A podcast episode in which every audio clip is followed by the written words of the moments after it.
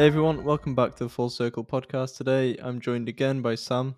Sam has been on the recent podcast on episode two, if you remember. Um, so yeah, welcome Sam. Thanks for having me again. Um, Again. yeah, we'll see how many I keep popping up on. So how are you doing today, Sam? yeah, you good? I'm good. I'm good. I'm a bit tired. Not sure why. Bit tired. Uh, yeah. Um, it's yeah, nice to have the weekends to relax, chill out. Um, yeah, back in work tomorrow. But I'm already thinking about work to be honest. So um, yeah, maybe not a healthy thing to do, but yeah, there you go. Do you think you've disconnected from work over the weekend, or has it just been a constant flow of Well, no, work? it's not. It's I've definitely disconnected. Like I can relax and I can unplug. Um, but you know, Hmm. like when you're um invested in your the work that you do, it's kind of like you want to keep working on it. It's, it. I find it weird as well, like Yeah. from uni, because you know in uni we were working like seven days a week, so sometimes it can be a bit weird to Yeah, literally. you know to like turn off at like oh it's half past five, it's time to turn off now. Like yeah, that can be a bit odd coming from uni, but yeah, Yeah, I don't think we ever really really did that, did we? Where we had that disconnect and that break. Um, I remember in the last episode I was talking to Connor about sort of rest and relaxation. So how do you actually disconnect from your work now? Gosh. Um. Well. Well, pre-lockdown, you know, when people could like be close to each other, uh, I, you know, I'd go climbing and stuff. I, I, I kind of started climbing in second year. Um, because uh, yeah, I always, I didn't really do any sports at the time. Like I tried going to the gym, I just, it just never Hmm. worked for me. You know, I played rugby at school for a bit. Um, and then yeah, like I started climbing. I loved climbing.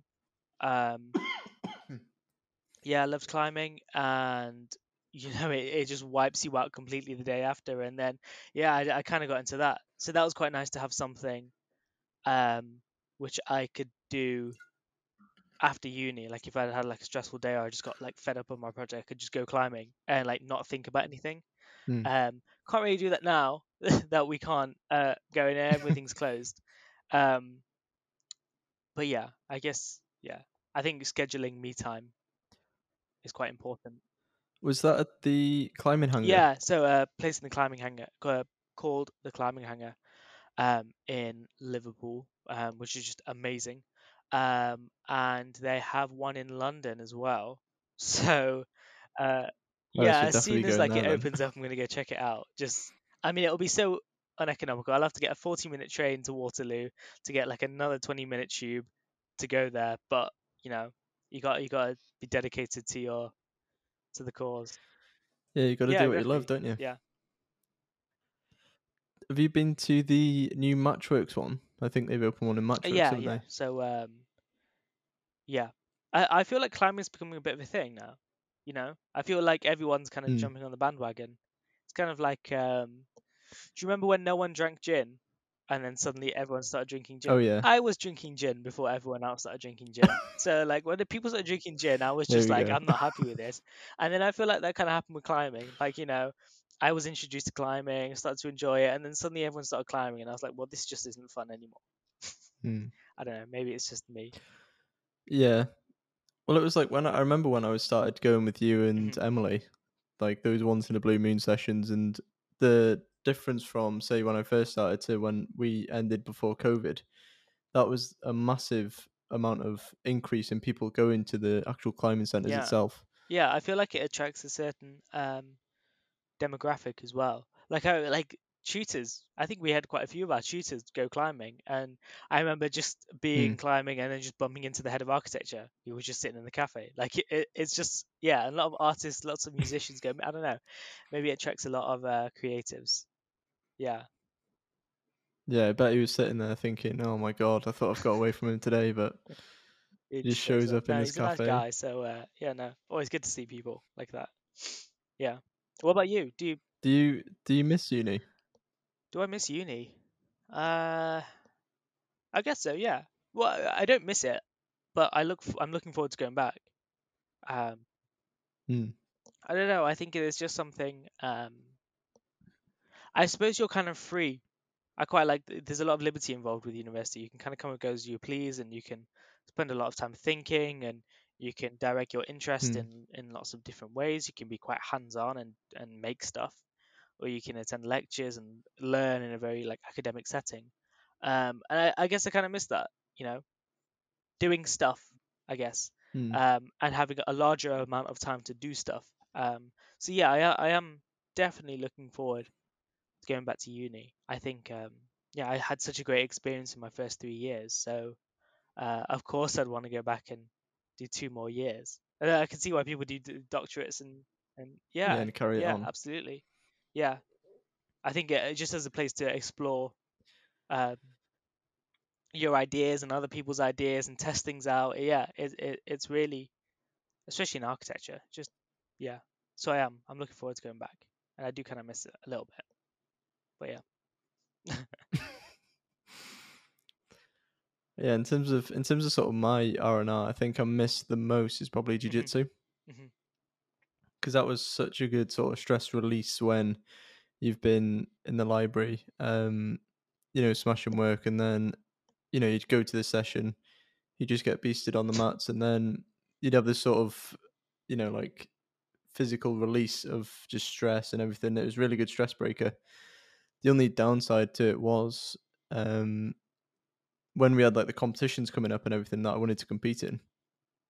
It was like you've got to be on every session, every every mat sort of thing, going to every single training that you could. But then obviously that affects your deadlines because you're obviously missing. If it's a two-hour session, you're going to be missing two hours in the studio for every Yeah. time you want to go, and you've got to sort of prepare to go to Yeah. jiu-jitsu and whatnot. But no, I definitely missed that, and that was great for social events too. You know, I think groups are a massive, massive importance of um, architecture in general because you can meet so many diverse people, like all doing different things within architecture. Who you know, like I met quite a few just through jiu-jitsu. Just you mention it on the mats, and they're like, "Oh yeah, yeah, I do a bit of this, bit of that," and you can instantly sort of connect with them just through different. Um, well, like we connected sort of through jiu-jitsu, so it's weird. Yeah, But- yeah, I know, I know what you mean. Like, um, I suppose part of architecture and just being a designer and stuff is just meeting new people and meeting people with like different um, perspectives on the world and come from different backgrounds and different interests because like ultimately it just you know expands your knowledge of, of the world, which is just an amazing thing. Um, but yeah, I think it's it's I think I definitely recommend to like students and stuff, whatever subject you do, of like having something else that you do and just you know having a, a like a, another Mm. output where you can just not think about you know what you do in your nine to five and and chill out, I guess. But yeah, it, it's just that kind of refreshing cycle which everyone I think everyone should have, whether you sketch or paint or you know throw people around on mats or climb up walls, whatever. Yeah, Yeah, you just got to find out what you're into, really, don't you? yeah, yeah. And then in some aspects, I mean, we we shouldn't really be saying, oh, you know, go out to the pub and get drunk and everything. But that's probably that's another great aspect of architecture is the social side of it, isn't it? When you are talking to these people, making these connections, um, you know, you can just meet so many interesting people on one night out for, like, say, the LAS socials and the gin nights Mhm. and whatnot. All the people we met through them sort of events, you know, they might not be directly tied to the companies that were sponsoring the thing, but you just make so many unique connections on a sort of daily basis just through doing these events, don't you? Yeah. Um, I mean, architects drink like fish. Like they they they they just drink a lot. I, d- I mean, I don't know. Maybe that's an assumption. Maybe they're not all like that. But certainly the ones we met in Liverpool, um, were quite heavy drinkers. Yeah, Uh, which worked out great because we get to drink for free. Um, but yeah, no, you you're right. It, it's it's Mm. always a pleasure to talk to new people who have new ideas and and meet others in the profession. Um, and in, in terms of just networking as well, like as a student, being able to go out in, in whatever setting it and meet people and talk to people and build those um, consistent relationships because I, I guess that's what networking is it's it's building Mm. friendships and building relations um, and Yeah. and not doing it all because that person might give me a I job think- but because they're you're genuinely interested in who they are Yeah, it's it is a weird one, isn't it? Because people can most definitely give you a job through these social events, but at the same time, it's also like it's kind of a double-edged sword because you can approach someone and talk to them, but they might think you only want to speak to them because you might get a job out of it, and a lot of people do do that sort of aspect of it where you know, they're like, oh, I can speak to this person, get a job here, and whatnot. Which I guess is the sort of the whole idea of networking. But if you actually go in there with a sort of organic purpose, and you think, I want to go and just meet people hmm. and just talk to people and see what they're interested in, see what type of architecture they like and who they work for and why they work for them. I think you'll come away with a lot more of a holistic view of the actual architecture industry instead of just diving straight in for that first job offer yeah, that you get. yeah. It's like when people connect with someone on LinkedIn and go, "Oh, that's my network. I'm networking." It, it's not. It's not. You see these people with like twenty thousand links on on LinkedIn. You're like, well, it's it's just so superficial. It's just irrelevant. Um, Yeah. not to dig at anyone with 20,000 followers on LinkedIn. It's quite an Just like achievement, naming yeah, people but, now. um, like, yeah, you, person with 20k. what are you doing with your life? No, it, well, yeah, it is. It, I think I think networking essentially is building friendships, but just kind of in a professional manner. Um, it's talking to people, and Hmm. it, uh, it's. I think I, I spoke at an event a few days ago. And I was talking about networking, um, and I was kind of saying, well, it's not networking. Isn't meeting someone on one night and having a conversation. It's meeting someone, having a conversation, and then meeting them again Yeah. and having another conversation, and then meeting them again and having another conversation, to a point where you're you've built a foundation of relationship and the interest is not what can you benefit me it's uh, or what can i benefit Mm. you it's it's just i'm interested in what you do and and likewise and i think um yeah i, I think it's important to build those relationships uh, over a long time and not just meet someone in the pub and expect to be able to get a job Hmm. And I think as well, if you consider what you output, I think you attract those Mhm. people. So, like, say for example, this podcast, you know, I've um, put like say two episodes out now, but the amount of people that I'm connecting with externally outside of the podcast who are interested in the same sort of stuff, where you've got filmmaking, um, bit of architecture, a bit of you know, this sort of architectural umbrella. There's so many people I've connected with who are like saying, "Oh yeah, I'd love to come on the podcast and discuss, you know, what they're into and stuff." And I think in some aspects it is really good to just have a network of people that you can speak to and sort of even ask for help as Yeah. well. You know, that's a massive advantage of it is you can ask them for help if you're stuck on a problem. yeah definitely like uh, having you know knowing graphic designers and and artists and people who aren't even creatives it's just it's it's not not knowledge is never a bad thing and knowing people from other fields Mm. is never a bad thing so yeah i guess expanding your umbrella um is always a good thing. And yeah being open to new ideas and new people and um yeah and then so say when you're like editing a video for example and you've got no idea what you're doing you can contact someone who who edits videos and you can say oh would you be able to help me out? And yeah the benefits can of yeah building a large ranging network can can be the the very tangible benefits that you get later down the line. Yeah. Well, it's like the crazy thing about Full Circle is that um, the initial sort of name and the idea, because I remember I was doing the original YouTube videos where I was doing like the reviews and the crits and you know discussing my work that I've done, and I was like, it's very internal basis. This is more sort of all about me and what I've done and how I can help students in that way. But then you know, shout out to Upstairs on YouTube. Um, we actually got on a Google, uh, I think it's like Google Meet or something like that. I don't Yeah. know what it's called. It's Yeah. Google something. And we we're speaking, and um, I pretty much said to him, you know, this is what I want to do. Um, and I was saying, you know, I want to meet people and talk to people, and you know, I sort of discussed this sort of full circle aspect where it was like, you know, you get someone on, you bring them in, you talk to them, speak to them, and you'd sort of dive into their passion, and you sort of understand their passion, and then you take it full circle where you're actually doing, say, a workshop with them or a um, I don't know, like a tutorial or something along them lines where you fully understood their passion and then you've sort of completed it by actually understanding their passion fully. And it was really weird because that's sort of how this name sort of came to fruition was just off the back of that one um, sort of meeting with Oliver. And it was crazy because without that network there, then Full Circle might not have even been a thing. So it's like it's crazy when you look back and you think, wow, you know, the people you meet and everything and how they can influence your life going forward. Yeah, it's, It's never crazy. something you can foresee, can you? It's always something that you see in hindsight. Mm. It's when you look back and go, oh, the you know Yeah. that person really changed my direction or something. Um, which is why it's so Mm. important to yeah to um have this kind of umbrella of of people um, because I think when you're like a like a solitary, you know, monolith of a person who goes through life coasting without talking to anyone, you're you're very limited in your mindset. Yeah. Yeah, Tunnel visioned. yeah, and you and it's not your fault necessarily. It's just because you just aren't aware of the other things that are going on around you. So yeah, I, I Mm. guess um, I mean you're a very prime case of talking to people and uh, no and generating like Yeah. new ideas that you wouldn't necessarily have come up with on your own. Mm. It's yeah, I think you've got to kind of if you feel like you're on that tunnel vision and you're sort of on that island by yourself, I think it can be quite difficult to actually break that Yeah. cycle. And um because in a way you've sort of disconnected yourself from society, from communities, from people.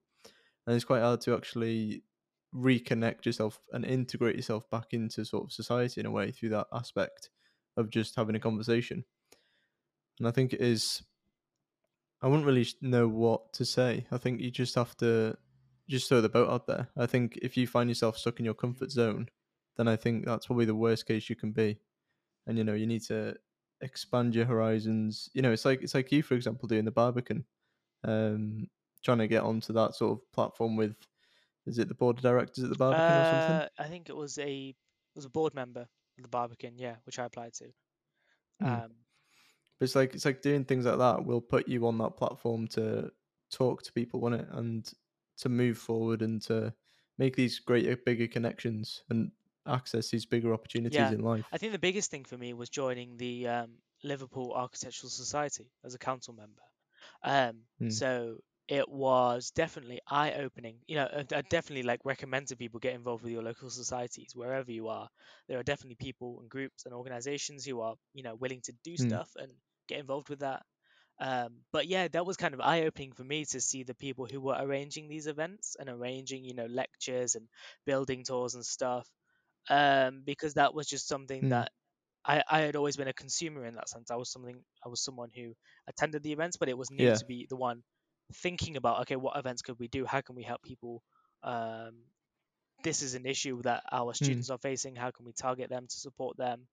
Um, so yeah, yeah, like so getting involved with that and speaking to the people who were organizing those events and meeting new people that was like really you know crazy because then it, and it's definitely um helped me with certain skills from kind of midway through third year until now so yeah i definitely gained a, a lot of you know skills Mm. of that. I think for me a big one was those lecture series because I remember we'd always go down to like RIBA North or wherever it was, and we'd I think like we did the, as we- said before, is like the Grimshaw one, the DRMM one, and it's really I think the DRMM was was quite important because it's all about timber, the and the you know the people that exhibition yeah. Yeah that was it, and we're and you go down there and um you know you know that the audience that that event is tailored to they'll all be interested in at least one area of the Mhm. same thing and sort of through that sort of if you imagine it as a tree you've got the trunk which is all about sort of timber and fabricating and then you can sort of picture these little offsets of categories that other people might be interested in which you might not have even thought about and in a sense going to these exhibitions and talking to people you sort of get a glimpse into these other sort of branches and these other areas that people are into and then you never know you might even be interested in it yourself and you might build a connection through that sort of thing Yeah, absolutely, absolutely. I think it's um I think it's a bit of a skill. Well, certainly for me. I mean, or, certainly for, me, I, I find it quite hard to approach people and talk to people who I didn't already know. Um, and that was kind of one of the things I generated Mm. in third year was being able to approach people and talk to people. Um, and, and again, that's kind of one of the things I learned as a you know as part of a, the Liverpool Architectural Society. Um, so like going to like say the Forest of Fabrication event. Is that right? Yep. Um, yeah, hmm it was. I know for for some people, it can be quite hard to go to those events and talk to people, um, because it's not like a natural skill. Which, because I think yeah for you, that was something you you talking to people is quite a natural skill for you. Whereas for me, it was something I kind of had to acquire to learn how to talk to people and how to engage in in conversation, um, you know, off the cuff kind of thing. Hmm. Yeah. Yeah, I think uh, with me it's like um I don't know. I, I I just like talking to people. I think I think that's just literally it. Is that like you go into a room and you're like, who can I talk to? Who can I like just chat to and just see what they're into and Yeah. you know. But um, I always remember going to I think it was in Ireland and I kissed the you know the Blarney Stone and it's like meant to give you like the gift of the gab Yeah. sort of thing. You ever heard No, I about that? haven't. No. The Blarney, yeah. So my auntie took us when we were about Yeah. seven or eight, and they like it's in like this castle I think, and you have to like kiss this sort of this special stone. It gives you like the gift of like charisma or something like that. Um, not that I'm attributing that to anything, but um, that's always whenever someone says something like that, that's what I always think back to first, is because this tour guide was literally like, "Oh, you'll get this gift of charisma and all this stuff," Yeah, so and I was like, "Right, okay, I'm just yeah, gonna need let's just to. Uh... you just get a first Yeah. flight out to Ireland. yeah, take it. Take Yeah, chips of it, think sell out on eBay for a few grand a piece. Yeah. I think a really good one that we went to was actually the remember the RIBA one day Design um, charrette. competition. Yeah. that was really good because that was everyone from our uni, wasn't it? Yeah. So you literally just get yeah. So it was. Um. So they were looking to redesign an area of uh, Greater Liverpool. Um, and it was a design charrette, so there were you know lots of different firms involved. I think uh, Simpson Howell were involved and Morrison Company, um, and then the students of Liverpool University and Liverpool John Moores were involved, which was you know great to take part in that kind of thing. hmm Um, and yeah, so this, this idea of okay, design a project in one day, um, that was that was just an amazing experience, great workshop to do, and like to generate ideas in groups and see what Yeah. everyone else was thinking, and and real kind of on the spot, quick deadlines, quick decisions kind of thing. Yeah, yeah. I wish there was more of those. It was that was really interesting because it was like people you could see like there's two things, isn't there? One, I think in uni there is a massive disconnect between years. So like you wouldn't really discuss anything, would you, between say first year, second year, third year, apart from that one meeting that we went to maybe like once a month where you're in a Oh, room right, with everyone right, right. uh, from like Yeah. your peer class or whatever. And I think that was really interesting because the way we tackled it, where we were like trying to maximize our output by doing three areas, which just completely backfired on us because none of them tied in with each other. The say like the first years focused on one area Yeah. in particular and really nailed that design, didn't we? Didn't they even? And it was just really interesting to see how different people target different areas of the same site, but all come up with different ideas. Yeah, well, we all have our different priorities, don't we? Um, and I think when you're, say, a first year compared to, say, a third year or a fifth year, um, you have very Mm. different, um, you know, places of attention. So when you come in in first year, Mm. you don't necessarily know a lot about architecture, and so you might be entirely concerned with the exterior of the building, you know, big sweeping motions or kind of statement uh, form. Whereas, say, as a third year, you might be more concerned about, say, um, the qualities of space and the internals and, and things like that. And then, say, you might get onto fifth year and you might be um, so much more concerned about how the thing works. Um, so I think just in terms of Yeah. where you are in your education, you you have these different like what you're. And I, I think that kind of when we did the design charrette, um, I think that was interesting to see how the first years were thinking about the the spaces compared to us compared to say fifth years. Though I think Mm. we just had a poor design, which is why we lost. Yeah, I mean, I, I literally, I don't even know what we were doing to be honest. like, we'll, I'll do this area, you do this area, you do this area, and then we had like, what was it, the last two hours to sort of stitch them all together, and we were waiting on like renders and whatnot, and it was just like, oh my god, what have we done? And then we had to present it, and it was just like, it just literally went just downhill, I thought, I thought the presentation was fine, but it's it's always good to fail. I mean, failures are never. uh, If you learn from your failures, Yeah. then it's never a bad thing. And and I think I learned a lot from Yeah. that design charrette and kind of seeing what everyone else had done and going, oh my god, mine is just awful. Um, yeah, because you'll never make those mistakes again. Mm. The funniest bit was, the funniest bit was the votes at the end. we like, just like, were we bottom or We something? were, I don't we even remember were, now. we were last. Uh, I think that was a little bit of, That of was my so fault. I did though. get a little bit overzealous and started shouting at. Oh yeah, yeah. I do remember that as well. So we'll put that lost on I don't you. regret anything. I'm a passionate person, and I was fighting for yeah. Anyway. That was funny. That yeah. yeah.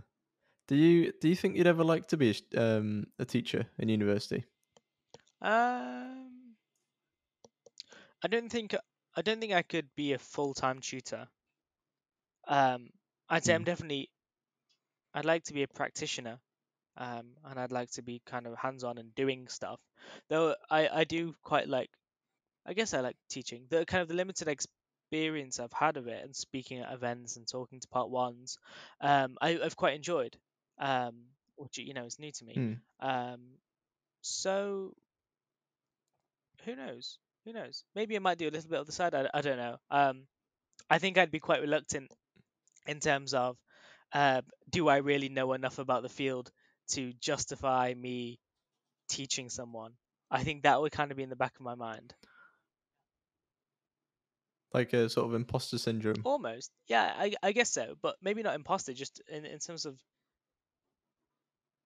Just an under yeah, yeah, yeah, because yeah, I don't know. Maybe it's just me. Maybe it's just as a as a part one. I feel like I don't really know that much, but um, yeah, I, I guess imposter syndrome is the best way to put it. Like, do I am I really that knowledgeable and considered that much of a academic to be able to then offer people advice and teach architecture? Like that is such Mm. you know, architects. The tutors are shaping the architects of tomorrow. They are, you know, they're shaping the next Chipperfields Yeah, and literally. Zahas and and Fosters and whoever. And that is a that's a scary idea, you know. And you, as a tutor, it must be, It is. um, I don't think. yeah, something that you have to consider that the person sitting in front of you, the student who needs that guidance, might go on to do something great, and you're very much in in control, but in a position of responsibility to guide them towards being the best that they can be. Mm. Yeah, I think I'll stick to doing buildings. Yeah, when you think about it like that, you are literally shaping the world, aren't you? yeah, you're like, uh, yeah, I Yeah, thought about it. Uh. No, much nah, take it back. Yeah. yeah. Yeah, when you think about it like that, though, shaping the architects of tomorrow, you know, it's uh, it is a big, massive responsibility at the end of the day. Um, and and certainly the uh the ideas of you know the next generation of architecture might be something that is just completely ridiculous at this time because say we don't have you know the technology Mm. to implement it or whatever take say take say uh, parametricism for example um you know 30 years ago 20 Yeah. years ago that was something that conceptually is you know quite nice but you know could you build it no not really um but kind of now that has become something that Mm. can be implemented and and i think is quite common now because suddenly we have the technology and the tools to be able to cheaply mm, not cheaply but we can make those buildings now um so that's to say that maybe ideas that are being put forward Yeah. now might seem completely ridiculous but 20 years 30 years time they might be feasible Isn't there something like it's take it's there's a five year separation between what's been taught in university to what's been taught in industry?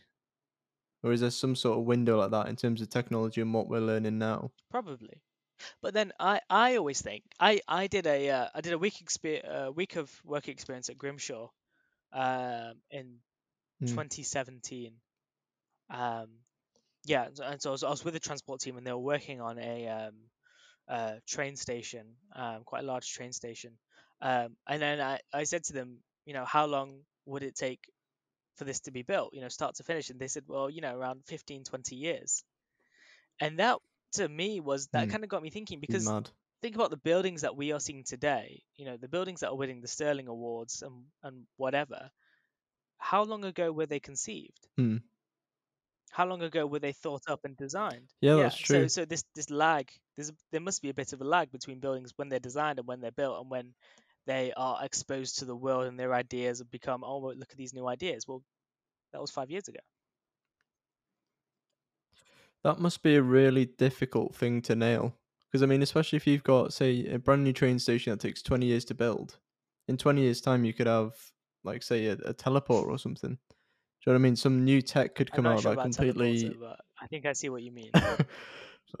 it could completely eradicate Mhm. train stations. And it's you're spending twenty years to build a train station that, you know, might be made redundant in yeah. say five well, I suppose years. some of those 20 years are a bit of bureaucracy and and you know working with government and and whatnot. But um, yeah, definitely. I think to come up with contemporary ideas in five years' time, Mm. ten years' time after that building is built, those ideas might not be as as contemporary as they once were a decade beforehand. Well, I mean if you imagine, say, for example, like a stadium Mhm. that's being built and then you have COVID. Yeah, It's like there's no way you could predict true. how that how COVID would influence the Yeah. stadium, for example. So the stadium's still being built exactly the same, but you know it's still not going to be used for its full purpose Mhm. just due to COVID. Or even even certain advance advances in uh, materials, for example. So, like, say if you did um, let's say you did an art gallery, and you did it out of a certain Hmm. concrete or something, I don't know, and then uh, say uh, there are advances in you know the making of concrete, and suddenly we can get a much more environmentally sustainable and renewable concrete that has the same structural performance, you know, Hmm. and and that might come out say a month after the building is finished. So yeah, it's Yeah, you could definitely see something Yeah. like that happening I guess it's just the advancement of as a kind of the kick in the advancement of time. You can't really um can't really do anything about it. I guess when you are coming up with ideas and you're producing buildings, I suppose the hardest part is thinking not is this right for now? It's thinking ahead in the future, trying to come up with ideas that will be suited to tomorrow, not today. As cliche as that sounds. Hmm. Yeah, it's, it is really. It's kind of like it, we're just we're just like sort of future proofing this this podcast episode at the moment because we've talked about um, architects being the being shaped Mhm. for tomorrow, you know, materials being shaped for tomorrow. It's crazy when you think about architecture as this thing is building the world of tomorrow, you know, and all the new technology and structures that come out. And I mean, even if you imagine, say, if we ever end up going to Mars or whatnot, and the materials that could be brought back down to Earth, it'll just completely change everything, won't it? You never really know what's how something being built today will look in twenty years' time if new technology and new um, materials come Yeah, out. What exactly. And um, I think it's the same with design as well. Say if um, I'm just trying to think of a, a new building that's uh, kind of come about quite recently. Um, can't really think of any. Okay, well let, let, let's say uh, let's say like a Foster building. You know, it's just released, shared on Instagram. Hmm. It's one of the you know the new Apple buildings uh, or something. They do something fancy with Mm. glass or steel, and you're like, wow, that's amazing. I'm going to take inspiration from that and put that into my design. I'm going to do this, you know, library or something that has kind of this, that kind of aesthetic that Foster has done now. I'm going to, you know, do that, incorporate that. By the time it gets built, Hmm. someone's going to be looking at that and go, oh, well, that's really old. Foster did that, like, you know, 10 years ago. Isn't it? Yeah, Yeah. that's just that's just crazy. I think. But then a contrast to that is if you imagine Mies's work Mhm. back in the day when he built like the Yeah. Seagram building compared to now, people see that as like a you know, one of the best pieces of work in the world in a way. And that was sort of way before its time.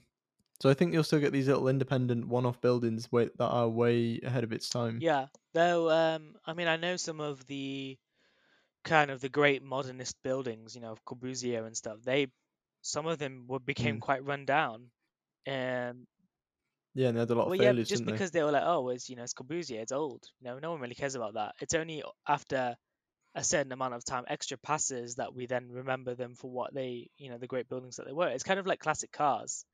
Car comes out, it's amazing, it's great. It starts to get old, and then it hits like 20 year point where it's just it's Mm. just an old car, and then after that 20 years, it starts to it, they? just an it's old just an car. old and car then at like point. after Sell like it, scrap another it. 20 years, it starts to the value starts to go up, and suddenly it becomes a piece of classic design that you know shaped a, a generation of cars. And I think it's the same with buildings. Yeah. So with the modernist buildings, So, do do you think then, in that sense, that it's been romanticized?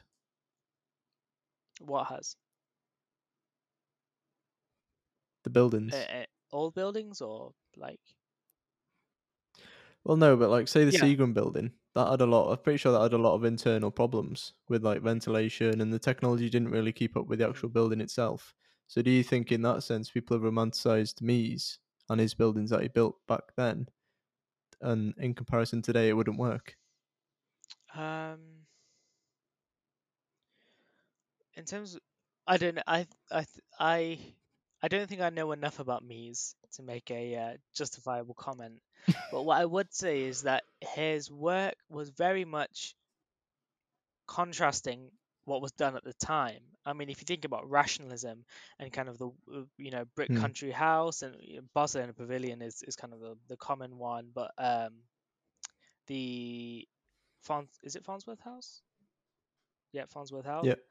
His his work at the time is just was incredibly different to kind of the uh, the neoclassical architecture that you know, was being produced kind of like 20 30 years earlier kind of the, the more classical neo-gothic that kind of architecture um, and so i Hmm. guess we're not romanticizing the buildings produced by Mies. We're recognizing actually the importance that his buildings had, because the modernism was a Hmm. dogma. It was these are the rules that you abide by. These are because we are anti what came before us. Um, and so I, I think it's paying respect to the change in direction architecture made at that time. So I don't think it's unnecessary subjective romanticism. I think it's just his work was important. It changed our direction, and we should respect that. Yeah, because it's well, I guess in, in some sense, it's like Le Corbusier, your Mies van der Rohe, they were sort of the star architects of the early days, weren't they? And then you come to sort of today, you've got your Rem Koolhaas and your um, Zaha Hadid, um, you know, all like RSHP Fosters, all these sort of star architects now are sort of, it's generally sort of going to come into a new era, isn't it? Where you've got these new people Well, coming it up. is. I mean, um, Rogers has retired. Um, Zaha passed away Hmm. some years ago. Um, I think Chipperfield runs a bar in Spain. Um, and yeah, and I, I'm I'm not even sure kind of how hands-on Foster is with his company. I mean, if if I was kind of Foster's age, I'd want to kind of chill out in in the Swiss Alps. in yeah. his French chateau. Um, so I guess the you know the new generation of star architects and and people who are making a names for themselves, I guess they will be coming to the light now, and we'll start to see them coming through. And we- probably have Hmm. seen them. We just don't know for the architects that they will be yet, if that makes sense. Yeah, yeah, yeah. Because it's they're still being shaped, aren't they, for the, you know, for the the stage in a way. they haven't. Because they'll Yeah, just they release one building, their um their masterpiece yet. Yeah, their moment exactly. yet. Yeah. Hmm. Which is that's quite interesting in itself, isn't it? If you imagine the new people coming up who potentially will win Serpentine Mm. awards and what in the future, you know, all these new architects, and um, I think in the AJ 100 they had was it the top ten um outbreaks or something, or outbreakers or disruptors or something like that. We were all the new practices. they have coming up. the forty under forty, and I know they have the rising. I think RIBA have rising stars. So that- I think there's yeah, there's a number of of Hmm. you know articles and foundations where they they're kind of have showing the spotlight on um new and upcoming people. That's yeah, and I think what was cool as well is that we actually saw. I think it was the our national rail competition. We noticed that a lot of the actual bigger practices were all trying to get involved in that, weren't they? I think was Grimshaw in it as at one point, as I remember. Um, Were they- I'm not too sure. I can't remember actually. I think um Because it was a lot of the transport people, wasn't it, that were generally entering into that competition? yeah. So the competition was to um, redesign um the nation's train stations, um, kind of all over. It was about producing kind of a, a flexible design ish that could kind of Hmm. um, adapt to each location that uh, it might go into. So certainly a lot of the, I would imagine that a lot of the practices who had previously done a lot of transport work would have um, applied to take part. And likewise, a lot of independent architects, a lot of uh, smaller practices would have all taken part. Yeah. I, for some reason, I've got like Grimshaw and WilkinsonEyre in my head for that project. I'm I, I not know too they sure why other though. stations. I'm not sure whether they took part in that one. There was an architect. I did know someone. I think it was 3DReid. Maybe took part for definite. I'm not too sure. I can't remember really. It was such a Hmm. long time ago. Six months. I, I, I really like that um project though because I think our it was it CLT or was it Glulam? Uh, I think it was Glulam. I think it was it? kind of anything really. Yeah, I, I think it was just this idea of look, timber's a great material. It looks great. It's something that can be, um, you know, prefabricated, delivered to site, installed by hand. Something that is, and when it goes into disrepair, it can be easily replaced. Um, and I think it was, it was nice for me because I hadn't really looked at timber before. Um, and the Yeah. yeah i guess the project was just kind of showcasing timber and the possibilities we could do and and getting some really nice form that could be pragmatic in serving as Hmm. a train station and serving as a shelter um, but also being highly sustainable and renewable yeah Yeah, that was just because I remember we did that project straight off the back of when I did the corking workshop, Mhm. didn't we? So I was all mad obsessed about timber, and then you came round, didn't you, before COVID, and we just spent that whole day or whole two days just mapping it out, and then we did that full project for it, and then we actually measured it out in my Yeah. garden, didn't we? The actual the 90, square 90 space, square meters sounded like a lot at the time um and we designed that massive yeah, building. Then we're we like, oh wait, we can't actually do it. Slash Heathrow kind of crazy international station serving the world, and it, it was just it it was actually a cabin, wasn't it? Really, that they were looking. For. Yeah, it's so Um, small. Yeah, considering I'm, I mean, I'm work the building I'm working on now is, well, the building I'm leading the design on is a thousand square meters, and I think that's kind of small. So I Mm. realize how small 90 square meters actually is. Um, It was yeah, tiny. it was a good project though. I don't even remember if we actually if we scaled it down, did we, or did we just submit it as? I think we because it's ninety to three sixty, wasn't it? I'm not actually sure where the 360 came from. Oh no, no, sorry. It, it was, it Maybe was we just assumed. square meters to 360. So we did three different versions. yeah, And our smallest version, which was 90 square meters, we didn't realize how small it was. So actually, yeah, I think we did it around 360 square meters. Um, ah, yeah, I thought it was a nice. project. but yeah, I think that that project for like a think tank was really good. I think, you know, I like I definitely like to do another one of them, but actually do show our three variations of Yeah. form and because I mean, considering we came up with all that in what like two Oh, it days. was a few days. I, I think we did we gestated it for some time, but um, Yeah. yeah, it's definitely a new experience working on competitions, isn't it? Compared to the stuff that you do at Mm. uni, because it is so um, your your guidance is limited, and so you're very much you take control of it, um, and you I think you tend to do it a lot quicker. You tend to make decisions a lot faster. Um, yeah, I think Mm. personally, my favorite competition we did was the uh, meditation cabin that we did a few months earlier. Oh, the um, the Twilight uh Portugal. was- I don't know where this Twilight thing one. comes from. I did one visual. So yeah, so for those of you that don't know, me and Sam entered a competition which was in Vale de Moses in Portugal, which was a meditation was cabin, a, a wasn't it? I cabin to be installed in a meditation retreat. Yeah, Yeah, and so the the the landscape is all like foresty and oh, it's like really sunny buildings, and Sam did a render for it where it literally looked like the the forest cabin out of Twilight, it was a it? gorgeous visual. I mean, like, the, It was a good visual. It just didn't look like it was in but it, Portugal. it's not about where. If we were just trying to sell an idea. It was, yeah.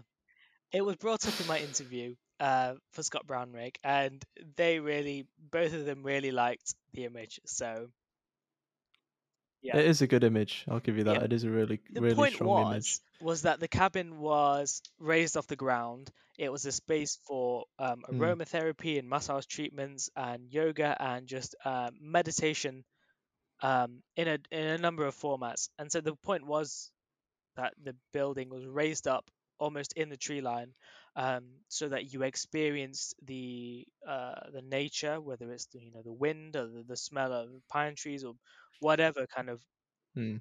permeating into the cabin.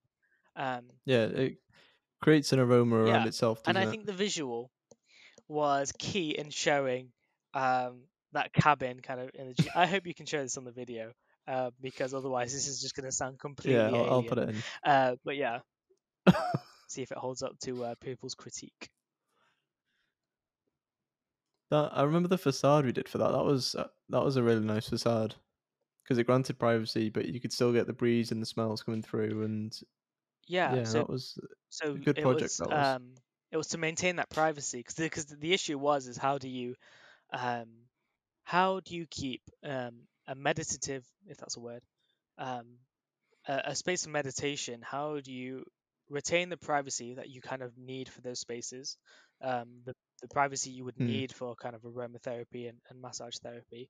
Um how do you keep that but also allow uh sightlines and allow people to reconnect with nature visually but also through sensation? Um and so kind of the fins that we had that were along the facade meant that when you were at the ground level you looked up and you Hmm. couldn't see into the cabin but once you're inside you can look out and you see these slits of of the trees around you and and the wind is allowed to permeate i i yeah i i think that's probably that's one of my favorite projects i've done um i would like to build that at some point definitely yeah I'm just gonna I'm just gonna pause there just because my camera's Alright. about to run out. One sec.